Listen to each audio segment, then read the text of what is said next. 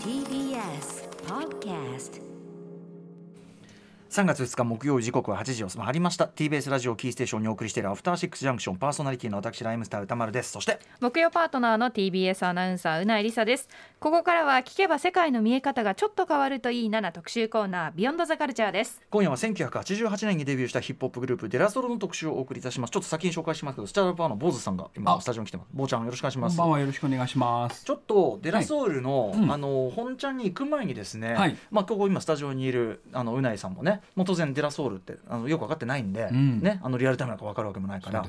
あの時その時どれぐらいこう衝撃的というか、うん。そのそれまでのシーンの流れと違う、こう存在だったのかというのを分かりやすくあの伝えるためにですね、はい。ちょっとその、ま、直前までうん。どのいう曲がヒップホップシーンではいけてるとされていたか、うんうんうん。ちょっと例として、えーこんな曲を聴いていただきたいと思います。こちら、えーシングル1988年2月にシングルカットされたパブリックエネミーの「ブリング・ザ・ノイズ」という曲をお聴きください。どうぞはい、えーパブリックエネミー代表曲の一つ「ブリング・ザ・ノイズ」でございます。まあ今聴いてもめちゃくちゃかっこいいんですけど。かっこいい曲ですし、あしかもこの88年2月とか、うん。やっぱこの何ヶ月で変わっていく感じをぜひね細かく聞いてもらいたいです。ありがたい。はい。1988年2月。2まあ、これ聞いてどうですか？すごい。かっこいいです。かっこいい。かっこいい。パワフルでしょ？うん。ですごい男らなんて男っぽいラップっていうかね。力強さを力強い感じ。かつやっぱあのこうデスローとかさ言葉がさちょっと強い。悪い感じの言葉もいっぱい出てくる。だしね、まあ、メッセージ性もすごく強いうんみたいな感じなんですけど、えーまあ、こんな、まあ、パルクエネメはその後もずっと人気グループで居続けるんですがその後、えー、と1988年、えー6月4か月後に出たデラソウルのデビューシングル、えーこちらを聴いていただいてこのトレンドがいかにガラリと変わったか味わっていただきたいと思います。デラソウル、えーこれも最初のあのデモテープでも作った結構初期の曲でもあるみたいです。デラソウルプラグチューニング。はい、えーデラソウルのプラグチューニングですけど、はい。もういきなりなんか脱力みたいな、うん力が抜けてるんだけどでもやっぱりかっこいい。かっこいい。はかっこいいですけどね、なんかちょっと童話チックなこのサンプリングもなんかね多分ね、うんあのやっぱき使われてる楽曲そのサンプリングされてる元の曲が、あの今まであんま聞いたことなかった。なんか大体やっぱジェームス・ブラウンのかっこいいドラムブレイクみたいな、元がかっこいい曲みたいな。そだったんだけどこれ多分童話とかいろんな変なとこからね、童話レコードとか撮ったりとかしてるというはい。プラグチューニング、たった4か月でこれトレンドがガラッと変わうる。そうね。ねあの本当にでもその坊ちゃん言ったけど数か月でそうですね。シーンが塗り替わっていくっていう感じありましね。分たちも若いので、うんうん。その4か月前の自分とは違うみたいなところもあるじゃないですか。だだからなんかで向こうはねリリースのタイミングなんてこれ作ってるのは少し前でしょうから、うんうんうんうん。順番わかんないけど、ん。これが出た時はやっぱり、うん。ガーンって全員世界中で思ったっていう。ねえ。ー受け入れられたってことですか？そうなんですよ。そこがポイントでデラソウルは結構シーンのど真ん中でこのほにゃほにゃした、まあ、言っちゃえば本人たちもすごくオタク的なっていうかうん。ぼーっとした感じがあのトレンドのど真ん中に来ちゃうんですよ。そうです。そこがすごい。えーなんでだろう。まあ、時代の変化というかこれ後ほどが話していきますが、うん。はい。ありがとうございます。ということで、えーお聞きいただいているこのデラソウルというのを中心に本日特集していきます。こちらです。ヒップホップを変えた世界を変えた新2代で愛すべきグループデラソールについて今こそ語ろう特集フィーチャリングスチャダラッパー坊主くんそして江賀一博さんはい、1989年のデビューアルバム「3 Feet High and Rising」、まあ、これがですね主にこの今後ろに流れているね「Me, Myself and I」がもう世界的に大ヒットもしまして、えーそれまでのヒップホップのマッチョでハードなイメージを根底から覆す自由でカラフルなサンプリングサウンドそしてオタク的内省的なアティチュードを打ち出してでっかく言えばその後のヒップホップも大きく変えたけど、そのヒップホップの可能性がガッと広がったことで後のポップミュージックの歴史も大きく変えることになった革新的グループそれがデラソウルでございます。えーで、まあ、特に我々日本のラップグループとヒップホップグループ、まあ、デラソウルがそのトレンドの中心に来たことで、ん。めちゃくちゃ勇気をもらったところが大きい。何せこの前からラップはみんな好きなんですよ、でも大体やっぱりマッチョですごくこう、あの何ですかねジャージを着込んでとか、アディダスのスニーカーでとか、ジャラジャラしてとか。でこういわゆる b ボーイスタンスのポーズですね、はい威張ってる、あれをガーンってやってるのがそうかっこいいやつだったので、うちらのこれひ弱なボディではもうあのそこはもう真似できないっていう、あの負けを認めるざるを得なかったんだけどこういうあれ？似たような趣味の人いるんだ、みたいなことが一番でかかったですね。ね、スチャは出てきたのまさにね、そこはすごくそれのまさに日本的なアプローチというのをしたグループですが、えー先月13日にですねメンバーのトゥルゴイさんが亡くなったことを受けまして、ツイートの意味を込め、彼らの初期作品を解説していく特集をお送りしております。改めて今夜のゲストをご紹介しましょう。まずはラップグループスチャラッパーから坊主さんです。よろしくお願いします。はい、坊主さんでございます。ご存知日本を代表するヒップホップグループスチャーラパーのラッパーです。我々ライムスターとは、えー、2020年今後ろで流れてます。スチャーラパーからのライムスターフィ、えー、フォーエバーヤングでも共演してます。とかいろんなところで共演してます。桃鉄やったりねいろんなことやそうですすね。あの桃鉄負けました、はい。ライムスターにがっつりと、非常にね、はい。えー。負けると悔しいんだよね またやりましょう、ぜひ。この番組のご出演はなんと2020年6月のビースティーボーイズ特集以来ということで、はい。なんかこういう特集で呼ぶことが多いね、なんかね。あ。のやはりこのビースティーボーイズもそうですしデラソウルもそうだけど、30年前のことでしょ、その始まったのが、はい。だからもうその振り返るその歴史を語るおじさん役になってきましたね。まあそうだね、やっぱりそうだね、はい。僕もやっぱりそのリアルタイムを知っててなおかつ語れる人で信頼できる人はい坊ちゃんみたいになるわけです。なんでここに兄は呼ばれないんだろうっていう、ね、兄でもいいですけどその兄の言うことにまた説明がもう一個必要になるということで、ね、それもいいんだけど。そうね、はい。兄呼ぶと僕来なきゃいけなくいやなるから、ね、だからそういう意味で解説もう一人方ちゃんとした解説をしていただこうということでもう一方音楽ライターの荏開津広さんです。荏開津さんお待たせ。よろしくお願いしお願います。します。はい荏開津さん今ホテルの一室みたいなところがね Zoom で見えてますそけど。うですね。どちらなんですか今今ね大分にあのワーグナープロジェクトっていうあの、まあ公演で来てます。ああすいません。さんね当時のだってライナーも書いてるんじゃない？ De La Soul のことを。いやちょっとそれだけはやめて。その話は。え何それ？書いてるよ何言ってんの？えセカンドのセカンドのライナーこれ今あるんだ現物が。えちょっと本当に恥ずかしいから無理恥ずかしくないよ。それ読んでんだろ こっちはさ。こっちは読んで真に受けて勉強してんだから。まあ荏開津さんお忙しいとこありがとうございます。ではでは。よろしくお願いします。ははえー荏開津広さんでございます、えー日本のクラブミュージックヒップホップを間近で本当に見続けてきたライター DJ、えー番組出演は昨年3月の Tiny Panx 特集ねカンちゃんと一緒に出ていただきました、はい。えー本日はリモート出演していただいております。まあ荏開津さんにはぜひその音楽的ななんていうかなちょっと深な僕らはある意味プレイヤーでもあるんで、あのー音楽的な位置づけとか革新性みたいなことをちょっと江口さんの目から語っていただければなと思ってます。よろしくお願いします、はい。ね。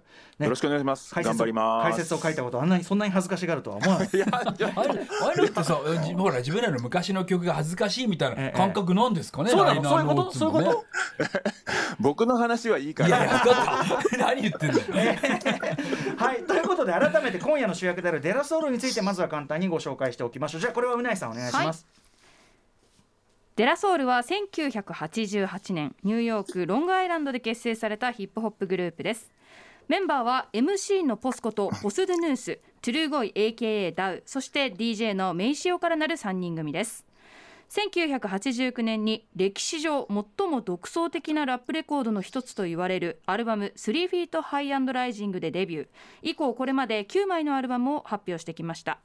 仲間であるジャングルブラザーズやア・トライブ・コールド・クエストラとともにネイティブ・タンというクルーを結成。ヒップホップの新世代すなわちニュースクールとして全米そして世界中のヒップホップファン音楽ファンから熱烈な支持を受けました。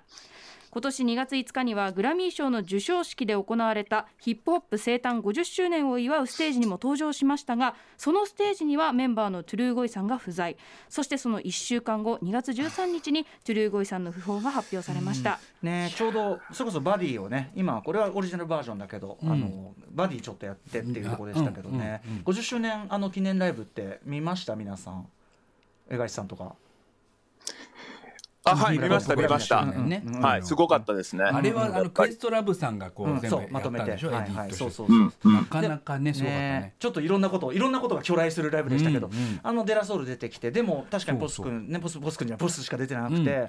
まあ、あの僕ほんとインスタとかでね、今あの世界のそういうラッパーのやつとかもいろいろ見てるから、そのデアソウルのやつもずっと見てて、うんうん。でそのデイブがちょっと具合が悪いのはもう何年か前から、うん。そのもうそういう情でもせあの今回こういう病気でとかいうのは言ってたから、うんうん。心配はずっとしてたんですけど、まさかということで、うん。びっくりしましたね。ね。ずっと闘病されてということでね、はい。まあちょっとあの坊主君は一緒に曲も作ってたりするんで、うん。ちょっと後ほど伺いたいと思いますが、まずは江口さんに伺います。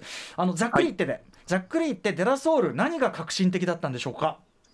あのーさっき坊ちゃんが言ってくれたみたいに、はい。ジャケットとかそれからあのデビューの頃は花柄のシャツとか着てて、うんうん。そういうアートワークとかもすごくてそれからサンプリングも幅広くなったっていうのもあるんですけど、うんけど今から振り返ると、うん。デラソウルってやっぱめっちゃジェネレーション X を代表するなんかヒップホップグループだなって思います。なんかあのジェネレーション X って今の Z 世代のお父さんお母さん世代でしょ、うんだから結構その環境問題とかグローバリゼーションとかドラッグの蔓延とか今につながる問題が出てきたもう時期で、うん。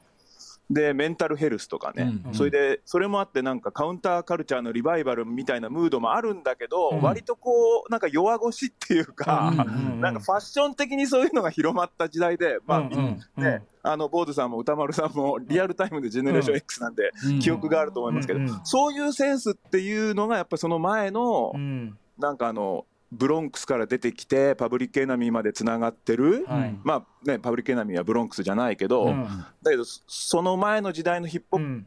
プよりちょっとなんか新しさがバーンって出たかなと思います。ねそうで。すよね。そうか。じゃあちょっとそのなんていうかなすごい意識高いけど冷めてる感じっていうかうん。うん。なんかそうか。そういう感じありますもんね。その例えばパブリックエネミーだったら本当に社会変革目指すみたいなあれがあったけど。ですよね。うん。そうか。ちょっとこの感じっていうのが。でやっぱ大きく僕らはもう聞き障りでしかないからさそのもうサウンドが全く違ったのありましたよね、もう聞いてすぐ分かる違いっていうか、そうそう、うん。江上さんがやおら部屋をうろうろうろうろしだしてるまあんだ。けどでうろうろ電話しながら。俺見えてる様のおかしいよね本当に。いやいいんだよ。部屋うろうろしたって全然いいんだよ、うんうんうん。いやだけどそのやっぱりヒップホップってそのすっごい極端なサウスブロンクスって極端なところから治安が悪くて、うんうん。そうだね。そそういうところが生まれたわけじゃない、うん。はい。でだから革新的だったんだけど、うん。やっぱりじゃあそのなんていうのあの同時代性とかその頃のその、うん。まあ黒人の人たちのティーンの暮らしのうん。なんかこう感じが全体的に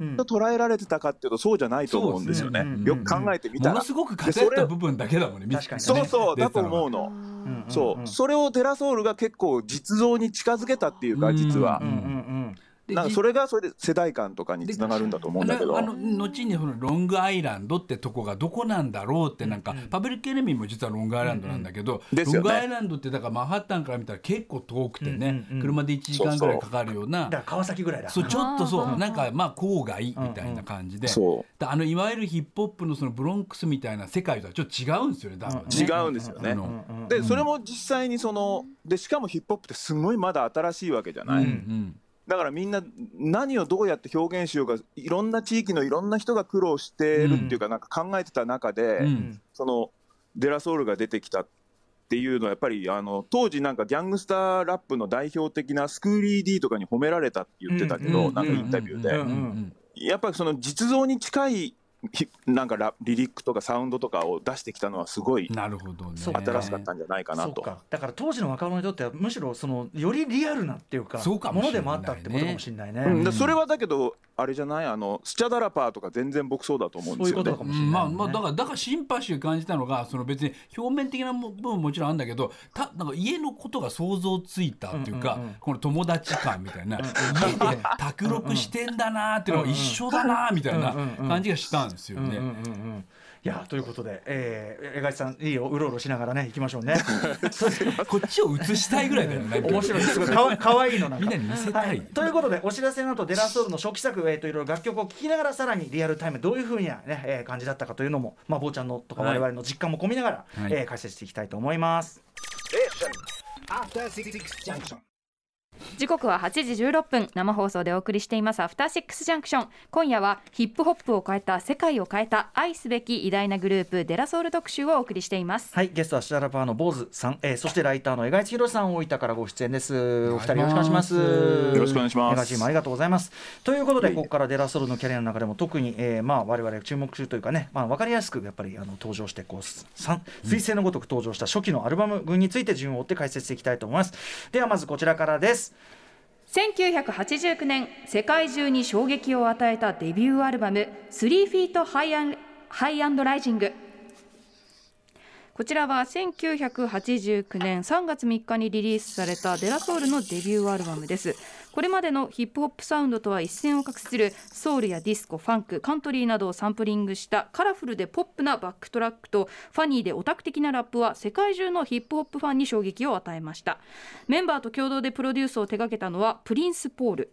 このアルバムからはシングルとして「スパイダーマンノーウェイホーム」のエンディングでも使用された「ザ・マジック・ナンバー」や「Me, Myself and I」など7曲がシングルカットされましたはい、ということでございます。えっとまずじゃあ順繰りに聞いていきます。坊ちゃんに、あのーもうこの頃ってん。1900スチャラパーって何年結成なんですか？か88年の夏休みくらいに、うん。あの兄と合宿免許行った時に作ったんですけど、うんうんうんだからその頃まさにこの頃、うんうんその頃ってデラソウルの前にまずその彼らの仲間であるうん。ジャングルブラザーズっていうのがいて、でまあちょっと内省的なっていうか、うん。あんまりマッチョじゃない感じっていう意味ではジャングルブラザーズ先駆けとしてもいたじゃないですか、やっぱあのこの感じならいけんなみたいな。そうそうジャングルブラザーズ大好きで、うんうん。あの音もテンポも緩めでね、でそしたらこの友達だって言うじゃないっていう人たちが次々に出てくるんだけどその中の一つがデラソウルで、ただ最初にあのかけたあの分かりやすいあのプラグチューニング。が、まああれでビデオもね多分その当時はなんか向こうの MTV を録画したビデオを買ったりどっかでして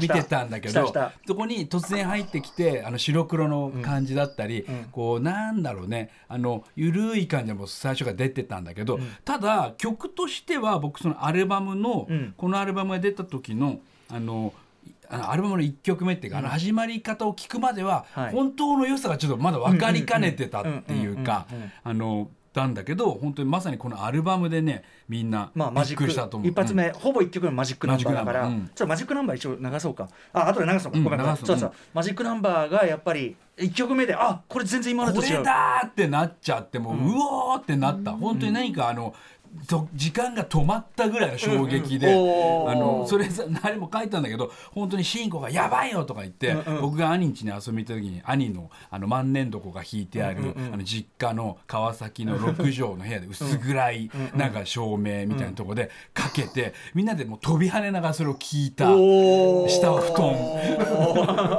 団 の記憶があるんです僕もすごい鮮烈なのは多分1週間差ぐらいで、うん。1週間早く「Me My Self and I」のシングルかなんか出て、翌週かなんかにアルバム出て、ね。うん。でその前にまず「ジェニファー」があったじゃない、うんうんジェニファー。でジェニファーって曲がまず俺はすごいかっこよかった。あれもかっこよかった。めっちゃ変な曲みたいな。ああれすげえかっこよかった。すんげえ変みたいな。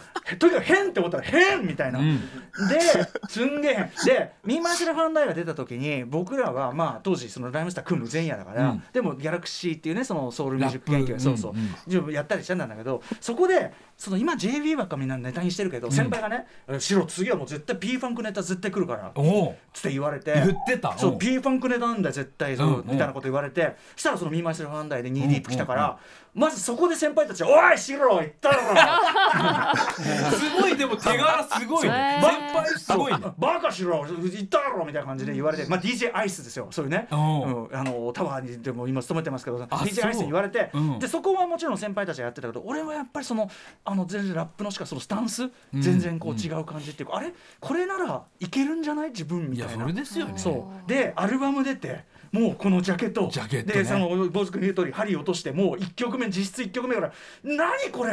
もう最高なんだけど」みたいな「もうさもう最高だ!」みたいな。なったね。でここの間そのマミー D ともうした、いその走ってて、うん。マミー D はちょうど1年生で入ってきたばっかりの時だからあそっか。ちょうど僕らと出会ったばっかりだけど、うん。やっぱあの時本当にワクワクした でさっきから江頭さんが水を飲む音がすごくね。いい感じで。本当にワクワク。やったーって言ったぐらいの感じ。なんかさ新しい時代だが、ん。あの始まるしそこに自分たちもコミットできるっていうワクワク感ありましたよね。すいません。いいのよ。じゃあぜひ坊ちゃんが衝撃受けた曲ということで、はい。坊ちゃんの、えー曲紹介でお願いします。これを聞いた瞬間に、うん。もう世界が全て変わりました最高。1曲目「ザ・マジック・ナンバーはい途中ですけどね、えー、とデラソウル3 feet high and, and rising の実質1曲目「うん。ザ・マジック・ナンバー」えースパイダーマンノーウェイホームのエンディングで」も流れて今の若い世代にも知られるようになりましたという曲でござい30ます。年以上経ったこの今ね、はい、もちろんだから監督ねあのポール・ワッツもあの親父殺し的な狙いもあったと思うし、うん。あとまあそのあの話のねちょっと展開と関係もしててっていうところはね、うん。うんよかったんだけど、えーじゃあこれ聞いてすげえいいと。そう。でも聞きまくって。そう。なこれが何でかしかもさこれって後でわかるけど、このサンプリングしてる元がそのいわゆるこの算数歌みたいな、あの教材もともとのね子供たちが歌うような3の倍数は36でとかいうのをまあ、それの、まあ、替え歌というかさ、それをなんか鼻歌みたいにして歌ってる感じもかっこよいし、なんこれもう真似できない畜生みたいな そういうね。だから英語文化圏のそれがあるからっていうのはあるけどでもスチャダラパーはそれをさじゃあ自分たちならそれは何だじゃそうあそれは例えばドリフだとかさおばきゅうとかさ、そういうのを置き換えたわけだよね。そう。なんか自分らもやりたいと思ってたことがそういうことだなっていうのがもう完全に合致して、いや分かってるみたいなそういう。お笑いも好きコミックも好き何も好きいろんなポップカルチャーサブカルチャー好き。でそれをヒップホップの中にどう消化するか正解がここに。そうなんですよ。アメリカからの正解がここにっていう。あったもう出ちゃった。出ちゃってた。ね分かる分かるでもその感じ。だからあのまあ僕スチャダラパーはそれを最もねなんていうかな、うん。すごくまあうまく分かりやすく体現してたと思うけど、はい。多くの日本人ラッパーが、うん。やっぱりここで勇気もらったの間違いないと思うんだよね。これしかも日本じゃなくて世界中ですよね。世界中世界中あのヨーロッパだったりもうはい。非英語圏の人たちも、本当だよね。みんなこれを聞いてうちらの感じでこれをやればいいんだって、うんうん。みんな思った。ね、あの「Me Myself and I」っていうそのすごくヒットしたそのシングルのミュージックビデオの中であのそれこそステレオタイプなこの金ジャラのラッパーたちをもう露骨にバカにして見せるのそのデラソウルが。そうそうそうそう。あんなのバカみたいだよねってやってみせる。だからもうすごいあいいんだみたいな、そのあのなんていうのこう型にはまんなくていいんだみたいなのも良かったしうん。あとあのなんか後にね「チェック・ザ・テクニック」っていうこの名盤あの、うん。ヒップホップ名盤、あはい。メイキング本うんの中で読むとこれプロデューサーのプリンス・ポールさんという人は、ね。あのうん。ステッツァソニックという、まあうん。ヒップバンド形式のヒップホップグループの結構先駆で、まあ、うんすごい素晴らしいグループなんだけど、あのステッツァソニックの中の若造で。そうですね。で結構そっちはマッチョな雰囲気のグループだったから、自分のアイデアとかが全然反映されなかったし、うん。あのみたいなのにフラストレーション感じててなのでだからシーンの中でもやっぱりその世代間の感覚の違いみたいのあって。そうでしょうね、うん、もっとできんのになみたいな。そうですね。それを本当に開花させたのがスペリンスポールにとってもやっぱりこのアルバムだったっていうことみたいですよね。江頭さんすいません、あの本当にあのアルバム江頭さん当時もやっぱりリアルタイムで聞かれてたと思いますが江頭さんどうでしたか？えファーストですか？ファースト、うんファーストはもうあのお二人と全く同じなんで付け加えることがございません。えなやっぱそのアルバム聞いてでもその身もだえしてもうこれだーってなったの？そう。やっぱりシングルの時はかっこいいしサンプリングの仕方とかね素材が違うなって分かったけど、うん。なんかそんなどこがすごいんだろうと思ってたけど、うんうんうんアルバムのマジックナンバーは本当にびっくりしましたっていうだけ。そうねしかもさでもこれがさその一部のそのなんていうのとんがったオタクが実験的にやったことで、シーンの片隅でなんか面白いことやってたんならともかく、ん。これが一気に、ど真ん中ランディ MC だパブリックエネミーだ KRS-1 だって押しのけてど真ん中に来ちゃうのよ。うん。そうあのアフリカ版バータのプラネットロックが出たトミー・ボーイからのあの、ん。リリースっていうのも結構大きいっていうかそうか自分的には、ああトミー・ボーイがこういうの出すんだみたいそうだな、ね。ね。まあ、 Stetsa も Tommy Boy だったから多分そこでね、つながりでってのあったかもしれないけど、で途中でなんか Daddy-O とプリンスは相当確執がありながら そうですね。これをやったらしいとかね。いやプリンスポールは後にさ あのやっぱりプリンスポールの才能がこの時はすごくて、うんうん。あの一人になって自分のプロデュースしたアルバム出してもずーっとこれっぽかったのはプリンスポールなんだってことは分かるんだけど、なんかこうコミカルな感じとかはねそれはそう。うんコントがずっと入ってるんですねスケッチ。スキットってスキいうけど。ねちっちゃいね、うんあのそういうセンスはプリンスポールのものだったっていうかね、それは本人も言ってますもんね、う。ん。でもそのプリンスポールもこのチェック・ザ・リンクで最初にメンバーを紹介された時にね、うん。ポスとトゥルゴに来てあのメイスに紹介されて「あ君らがまさかラップすんの?」みたいな。そうだよね。そうなるよね。え君らが。でで後に俺以上のオタクだということが分かった。みたいな。ことを言っててすごいいいんですよね。ちなちなみにですね、まあ、私どもライムスターも、まあ、89年にまさにこのアルバムが出た年に結成、まあ、ミリーと組んでで実はスチャダラパーを最初に見たのも、うん。デラソウルの初来日公演だと思うんですがそのクラブチッタでのライブの前座を、まあ、何個か、何組か出てたんだけどその中の一組でスチャダラパーで私どもはもうスチャダラパーの評判聞いてましたんで。うん。どうせねどうせへその評判だけどどうせ俺らよりは数段ヘボいグループに決まってるっつまって、た出た。でうん。見に見に行ってで次から次へといろんな人出てきて、これか？違うな。これか、違うなあこれだなっつってスチャラバ出てきて。ナイスガイとか歌ってたかな。何？いろいろやったと思う。45曲やったと思うんですよ、であのね見ながらうん、残念ながらいい。残念ながら残念ながら彼らはいい。彼らはすごい分かってる。まあまあ似たような気持ちっていうかね、年齢も近いしさ、ねえ、うん。いやいやいや。でもそうだ最初のツアーのに一緒に回らせてもらったんだよね日うちら運よくね。その時どうどうっていうか。まあ全部が初めてだったから、そのまあ、もちろんデラソールのこと大好きだし、でも本当に一緒に飛行機に乗って九州に行くとかさ、そういうのを経験したのでどういう人たちなの？なんかでもね思ったより b ボーイだったの、その時に、あのもっとなんかおとなしくてみんな静かかと思ったら、あのみんなで大騒ぎするみたいな「あーわー!」とか言って、まあまあ子供だったってのもあるんだけど、なんかすげえ覚えてるのは九州行った時にホテルのあの部屋にさなんかまニットバスじゃんホテルが。たら名将がダーッと走ってきて「トイレがめちゃくちゃ小せえ!」とか言って 爆笑しててでみんなで「やべえやべえ!」とか言ってそういう感じ。でもデラソールユニットバスのとこに泊まってたんだってね。ちっちゃいホテルだったの。もううんでもなんか確かにあれは座れないよねみたいな。そういうので爆笑してたの面白かった。映画映画 G の爆笑も最高。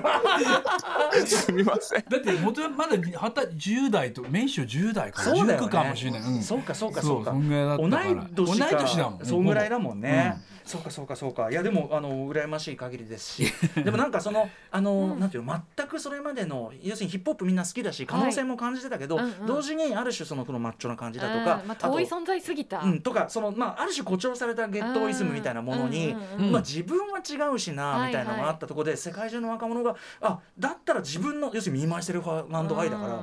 自分の話すりゃいいんだ、うん。自分の好きな何かをこう組み合わせて何かしていけばいいんだみたいになったっていうこの感じがそう伝わればまずいいかなという感じなんですけど、いかがですか？いやもう力が抜けてるのに、うんなんか決まってて、うん。でしかもその歌に説得力があるみたいな、うんだからみんなが憧れる感じはすごく伝わってきましたね。ビデオで何お前その格好みたいに、うん。クラスメートにいじめられてんだけどみたいな。ほらこんなあの、うん賢い子みたいな眼鏡かけてるみたいな、ね。うん、意図的に強調してちょっとオタクっぽさを強調しつつも首元には銀のジャラジャラのネックレスをつけて。違う違う違う。銀ジャラは相手がついてついてるあれが周りのチームで。あれお前らさこんなんつけて出せってクラスで言ってるって設それ定なんですを皮に来るために。そうそうそう。やらそういうことれ俺はいじめられてるみたいな、うんそうとフなんです。ァ形とかねジャケットとかは後にあのすごくそのまあプロデュースされたものだったということも分かるんだトミーけど、ボーイがねこのそうプロモーション的に作ったイメージもあるんだけど、うん。だけど。でもファーストアルバムがこのジャケットってそのヒップホップに憧れてた人たちからするといきなりかっこいいって思えたんですか？いややっぱあこれありなんだみたいな。意外すぎてびっくりした。こんな可愛いジャケありなんだみたな。いんなかそれこそ90年代のギャルが描きそうなそうです色の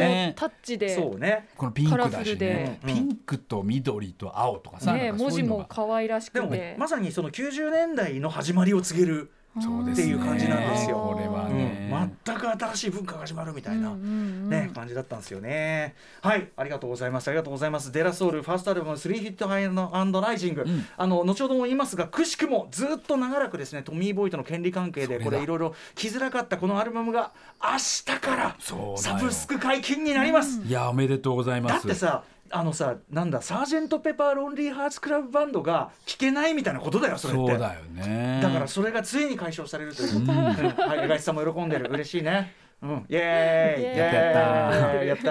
ーさあということで、えー1989年のファーストアルバムから続きましてこちら行ってみましょ1991年こじらせ度を増しつつも音楽的にはさらに洗練された傑作セカンドアルバム「デラソウル・イズ・デッドうデラソウルは終わりだっつってるんですよもう。セカンドアルバムで急にね。こじらせてますまなんせファーストが売れすぎて世界大ツアーを、まあ、日本にも来たぐらいで、いきなり二十歳の子たちがなって、うん。それにもうすごくへきへきしたみたいなこともあったんだよね急に環境変わりすぎちゃって、うん。であといろんな怪しいさなんかさなんかね一緒に面白いことやりましょうよみたいないやそうですよ。怪しい人とか寄ってきてもそういうのもうんざりだいきなりお金が入ってみきて、たいな、うん、なんか大体だからね日本に来たツアーとかも、やっぱそれぞれで初めて経験したけど、そのツアーをこう取り仕切るエージェントみたいな人たちは、すごくあの白人っぽい世界観っていうか、そのいわゆるこう本当不動産の人みたいな人がついてくるような感じ、でなんかツアーマネージャーみたいな、だあこういう感じにもういきなりなってんだと思って、でそれとかを多分すごく嫌だったりもしたんだろうし、ね、だからもうジャケからしてそのデイジーエイジって言われたけどそのひなぎくがもうあの枯れてるっていうかね倒されて。たった2年後。たった2年後。であとさまた例によって全編小小芝居っていうかさコこれはントが入ってんだけどね。あの漫画と連動した、うん。ね、そのジャケの中にこう漫画がついてるわけでこれこの漫画とその連動したその、ね、コントが間にずっと入ってるんだけどこれなどういうコントかっていうと若者たちがヒップホップ好きの若者たちがこれデラソウルの新婦らしいぜって聞きながら「ダセー」とか「あのマジ何言ってるか分かんねえ」とか。うんほんうん。自分らで言ってんだよね。ででこんなもん聞いてられるかって最後は捨てるっていう、うん。ね。それが全編のに入ってるの。なんかさあのポンあのページをめくれっていうの、はいはい。ポンみたいなのが入るっていう、うん。だからコンセプチュアルですよね。でも俺これはねあれですよ。スチャダラパーにおけるだからうん。例えばタワーリングナンセンスの中のロック雑誌とか、はいはい。やっぱそのさ急に売れたことによるまあまあまあ。やだみ表現みたいな、まあまあまあまあ。俺からすればいい気なもんだってことなんですけども。あのーいやでもテラソイル Z はその曲はすごいんですよ全部、うん。うんうん。本当にすごくてもはい。うかっこいいのばっかで、そうだね。からなんか何をひねくれてんだよいいのばっか作ってるくせにみたいな。なんか本当そうだよひねくれねてるのにめちゃくちゃ音楽的にはねめちゃくちゃ音楽かっこいいのばっかりで、はい、江頭さんセカンドどうですか？あのその頃これ偶然だと思うんだけど「ジェームス・ブラウン・イズ・デッド」っていうテクノの曲流行ってて、はいはいはい、なんかなんなんとかイズデッドみたいなのがすごい流行ってた記憶があってだから最初に。デラソウルイズデッドあーまたかそれでもう2枚目でこんなになっちゃうのかと思ったけど、うんうん。聞いてめちゃめちゃ質が高いんでいやびっくりしたよ本当びっくりしました。本当ですよね。これを延々ループしてたってあのベーシストの笹沼さんが言ってました。やっぱこれ音楽としてはこれマジすごいって思ったよね。うん本当にサンプリングの音楽としては。本当ですよね、うん。えー、とじゃあちょっとここから1曲ということでですね、まあ、その中でも非常にキャッチーな1曲で、うん。俺この間あのライムスターブルーノートやった時に、うん。ちょっとあのこれをオマージュしたシークエンスをちょっとやったというなるほど。はい、1曲をお送りしたいと思います、えーセカンドアルバム「デラソウルイズ Z」から「デラソウル」あローラースケーティングジャムネームドサタデイズ。はい、このあの Relight My Fire になるところも超かっこいいっていうね。うん、 A Roller Skating Jam Named Saturdays ということで、はい、もう荏開津さんも踊りまくってますね。すいません。いいんですよ。可愛らしくていいなと思ってね。このサンプリング映画人もスタジオにいればなと思いながら、そうだね。うん。笑って。はいはい。であのちなみにあの、今最初にこの曲って最初にラップするのって Q ティップだったりとか、うんうん。要は彼らのそのネの Native Tongue と言われるお友達たち。お友達たち、うん。まあ Tribe Called Quest Jungle Brothers、えーモニーラブとかまあね、まあラティファとか入れていいのかわかんないけど、うん。あのそういうまあどっちにブラックシープとか、うんうん。そういうこうなんていうの？クルー感っていうのはもちろんいろんなヒップホップがそのクルーをなしてってのあるけどなんかここのさ緩いクルー感みたいなのも憧れましたよね。憧れましたね。この有名なの「バディ」って曲でみんなで曲やったりしますけど、うん。はい。それもなんかでもそのやっぱ高校の友達だったりとかさ、うんうん。まあ、同世代感みたいなのがすごい良くて、うんああこれゲームやったりして遊んでんだろうなってこう想像つくよううんうんうなん。感じがねもう曲に出てるっていうね。まさにだからスチャにとってのリトルバードメンションとかって。当友達をもうこれを真似してっていうかさ、まあ、ライムスターにとってのファンキーグラマー。そうもうそれ、これみんなでやればいいんだっつって、うんうんね。だからみみんな憧れてみんな自分なりにこれだったらどうするってややろうとしてたってことではあるもんね。世界中でやってたんですよこれをね、うんうん。きっと。あとちょっっとさ話前後するけどそのスルイートアイライジングのなんかいろいろジャケとかに細かいなんかいろんなこと書いてある感じ、うんうんうん。やっぱ下皿大作戦のさそうだね。いろいろ自分たちの好きなもの自体が散りばめてある感じもやっぱそれだよね。いやいやそうこうやってやろうやりたいなと思ったっすね、うんうん。自分らが好きなものはこういうもんでそれがぐしゃって一個になったのが自分たちの作ったアルバムだよみたいのが、ことですよね。はい。そうです。デラソロイズデッド、まあアルバムとしても名盤でございます。これは名盤ですね。てください。うん。さあ続きましていってみましょ1993年ジャズミュージシャンや意外なゲストを招いた成熟の一作。サードアルバム「バルーンマインドステイト。う。はい、ブレイカドーン。あ、これも最高ですよ。ね。ね。このサンプルどうやって思いついたんですか、もう」確かに違うなんか意フ味がわかんない。ァーストとセカンドと比べて、まあこれ、うん。まあ大体デラソールのアルバム、まあ、プリンス・ポールがねやったやつって、なんでこの曲とこの曲がピッチが合うのっていうのがまずすごいんだけど、今みたいに機材もね、そんなあれじゃないもんね。だよ、うん。あのう運で合わせてるのか、などういう感覚なんだみたいなのが、やっぱかっこよかった音楽的にはね。サンプリングアートとしてもこうめちゃくちゃ良かったでこのぐらいになってバルーンマインドステントぐらいになってくるとでもやっぱその本当にちょちょっと大人のヒップホップ化してくるっていうかいさね。その感じがありましたよね。なんかこの時はさインタビューでも言ってたけどもう次はジャズのアルバム作るんだとか言って何を言ってんだと思ったんだけど、うんうんそうだからもうこういうことだったんだっていうね、うん。はい。い、ろんな有名な人を呼んできてサンプリングするっていうのをやってましたね。ショーパーカーフレッド・ウェズリーを呼んできたりとかっていうのありました、うん。え江頭さんどうですかサードは？いやもう全然もう文句ないですよ。文句ないよね。デラソウルだって、うん、あのだってダサくないもん。そうだね。ないね。確かに確かに。本当だね、うん。まあアルバムごとに本当いいしっていうことですもんね。はい。うんとちなみにこの、えっと1993年の Buhloone Mindstate は、うん。まさにスチャダラパー参加してるわけですね、カンちゃんと一緒に。参加っていうのがさこれも本当にこれ歌詞で言っちゃってるけど、うん。この時僕ら92年にあのニ New Music Seminar っていうのをニューヨークに見に遊びに行って、うん。そこで偶然道端でみたいな感じでそのデラソールにあよっつって。会ってうん「えスタジオ来いよ」って言って、カンちゃんと一緒に遊びに行く感じで行ったんだよね、うんはいはい。そしたらなんか今こういうのやってるからちょっとラップしろとかって言われて、え今ここで？みたいな感じの、本当にそういうハプニング的なやつだったの。でこういう曲とこういう曲があるんだけどちょっとこれでやれとか言って「うんうんはい早く書け早く書け」とか言ってボスが横に生やしながら全然書けないみたいな。でそれでやったんだけど、うんうんそそれがなんかその時にも聞いたけどあのいろんなミュージシャンにもいろいろアイデアであって、例えば後に出るけど、なんかオールドスクールのラッパーとかにラップさせたりとか、いろんなのをやった中に僕らのやつも入るみたいな。そうか。じゃああのある意味いろんな人やらせて中でのあれだからこれ入るかどうかもひょっとしたら分かんなかった。全く僕らはだ試しにだ本当にねスタジオもねこの時行ってあの分かったこといっぱいあったんだけど、遊んでんのだいぶ。だいぶ遊んでんの、まずスタジオ来ないし、まず来たのはポスだけみたいな、で来て後から何来たかと思ったらプリンスポールがその時ってまだパソコンとかないからさ、ワープロみたいので、変なこと 書いてゲラゲラゲラって言ってで隣に渡して書いてゲラゲラゲラって言ってこれやってること全く一緒じゃねえかみたいな感じだったんだよね。うんうんうんうん。でボブ・パワーってその時、あの白人のあのエンジニアで「はい。早くしろよ」みたいな感じで「まだずっと遊んでんな」みたいなそういうようなじボブパワー待たしてんだそう空気。そういう空気。本当に。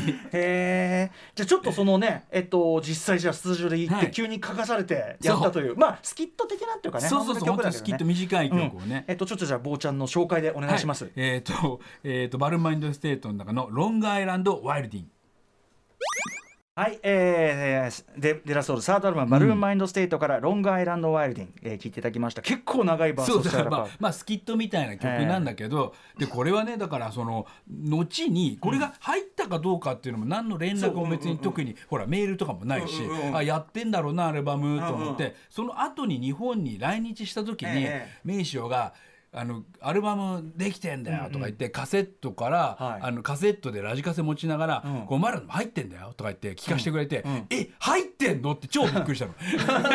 入れないやつだと思ってたみたいな。これねすごいね。じゃあそういう感じのまだほらなん契約も何もないしさ別に。あの入れといたよゲラゲラゲラみたいな。だからそういう感じ本人たちのノリがまずそういうね遊びの延長でいろいろやってるっていうのもあるいろいろやっってて多分本当にいろいろ作ったんだけど意外だったのが多分うちらのやつだったんじゃない？その出来としてね。そうだよね。変な曲みたいなそうかそうかそうか。そうそうだったんだと思うよ。今でこそねそういうこうなんていうの外国語でなんかやるみたいなのもあるけどさ、当時としてはね。日本語っていうのはちょっと変でそれを喜んでた。なんか、うんうんうん。なんかなんとかとか言って日本語の真似したりその響きが面白いそういう感じだったんだと思うあとさっき言ってたその前年の92年のニューミュージックセミナーって、当時あのカンちゃんが「ゼロ三っていうあの当時あ新潮社から出た雑誌で。ですごい詳しくレポートしてて、でやっぱそこのに描かれてるそのやっぱニュー、まあ、ヒップホップの90年代初頭ヒップホップのめちゃくちゃな盛り上がり。そうね。ありとあらゆる才能がそこに集結して全く新しい運営と起こして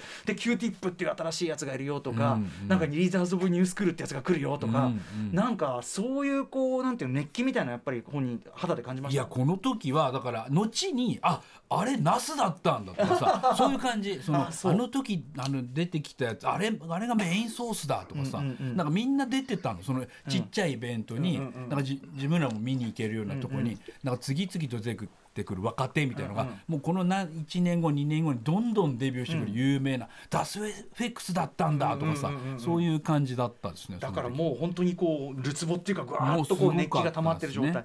でですねスチャダラパー、えー、とちなみにですね2000年のアルバムドポン、ドコンパクトディスクで、はい。えー、とトゥルゴイをねプロデュース曲ったりします。うんこの時は99年にあの向こう行って秋くらいにあの、まあ、それはもうもちろんやあのちゃんとこういうプロデュースしてもらいたいって言って、曲作ってもらってトゥルゴイに歌ってもらう感じで参加してもらうような曲作りたいんだって言ってうんうん。行って。一緒に作ったんですけど、うんうん。でその時はねなんかねす自分たち的にはすごい熱かったやつは、そこにあのスタジオにあのタリブクエリとか、なんかトゥルあトゥルゴがやってるっつってポスも遊びに来たり、メンバーのね、であのそのトゥルゴイがその時 SP でサンプリングしたこの曲をこうエディットして作ってて、そのサンプリナーでね。でボスが横に来て「ああれ？お前この曲使っちゃうの？デラでやろうと思ってたこの曲じゃん」とかってこの曲そうだったんだって。うんうんうんでボスが「うーん」って言って「まあでもお前らはブラザーだからいいわ」って言って許してくれた。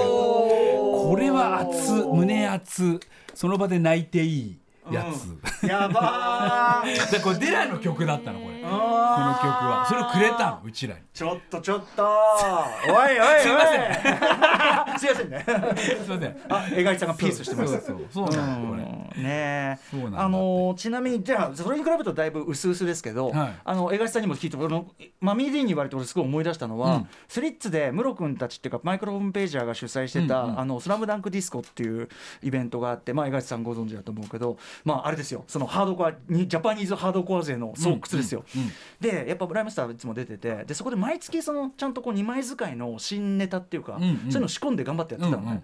で、まあ、ライブやってる時になんかデラのメンバーなんか多分来日ちゃん95とかかな、はあはライブしに来てね。ライブしに来てて、うんうん。で遊びに遊びに来て。うん。普通に遊びに来てて。で俺らライブのなで俺その俺らのその日のこう工夫ポイントの見どころは あのBetween the Sheets、うん。アイズレイの Between the Sheets をた回転数すげえ落として、うんで2枚使いするっていうのをやったの、ね、すっごく遅い曲そうそうそう、んん。そしたらそれを多分メイスが見て、あすげえいいじゃんみたいな、そのアイデアはちょっとやっていいみたいな、えー。言ってたとか。あとなんか D はトゥルゴイと話してんすごい褒めてもらったみたいな、え言ってました。だから優しいんだからね。すごい日本人アーティストにも当然スチャとの交流もあるからオープンマインドで言ってくれたってね、うん。いろんなアーティストいいんじゃん。日本人とかに対してね。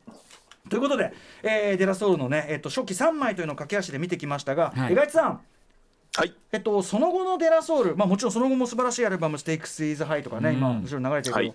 あの素晴らしいアルバム出し続けますがその後のデラソウルどういうふうに江垣さん見てますか？あのーアルバムはね「ステイクス・イズ・ハイ」ってやっぱり傑作だと思うし、うんうんそれから2000年に「 Art Official Intelligence」とうん。アルバムで、まあ、うん出すんですけど、うん。この辺がやっぱり一番苦しかったかなとうんうんうん。思います。まあ、セールスとかねそういう意味でね、そうそう。うんだけどそのその後結構あの客演が多くて、うんゴリラズにあのそうんう、ん、2人が客演するとか、うんそれからあのナイキとか企業のキャンペーンに、ね、出たりとか、そういう活動がこれでだけど僕大体こういう感じで終わっていくのかなと思ったら、うん。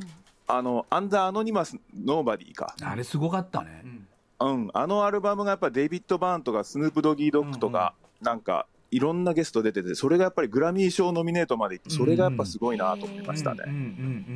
そうかだからまだ全然黄金期はその後にもあったってことだもんね。うん。そう。で、それがやっぱり僕あのライムスターの休止後の活動とすっごいダブるんですよね。おいおいおいおいおいすいませんね。うん、やっぱりその,、うん。あの自分たちが誰にラップしてんのかみたいなうんのが19歳の時とやっぱりや、うん何、うんその後やっぱり違って成熟していろいろ挫折とかいろいろあった上で、はいはうん。なんかじゃあ誰に俺たちラップしてんだっていうのがはっきりやっぱ出ててすそれがやっぱライムスとデラは似てるなと思います。すごい嬉しいのはデラってライブ見ると結構ゴリッとしたランディ MC スタイルっそうていうか。なんかなんかデラソル多分ライブが超上手だったんだよね。そう。すげえライブいいんだよね。それがでかい。あのなんかさライブ見てがっかりってラッパーも結構いて、うんうんすごくヒット曲があるのにえ声全然出てないとかさなんかなんか動き弱とかさ。工夫工夫なみたいな。そうそうそう。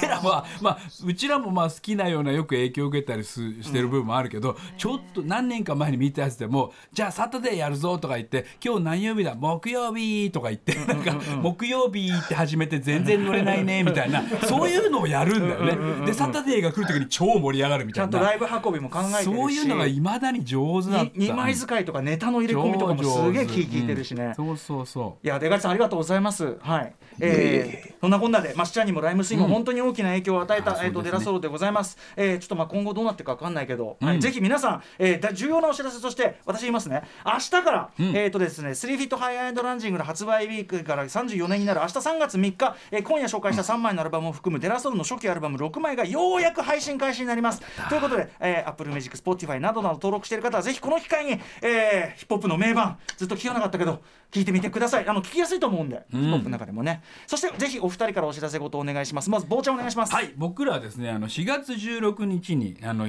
祝日比谷野音100周年というイベントで「スチャダラ2090」というね、あのライブやりますんで、えーこれあのちょっとぜひね皆さんあのスチャダラ100周年とか100ね。周年、シャダラ100周年過去嘘2090年、やりますんでぜひ来てください。はい。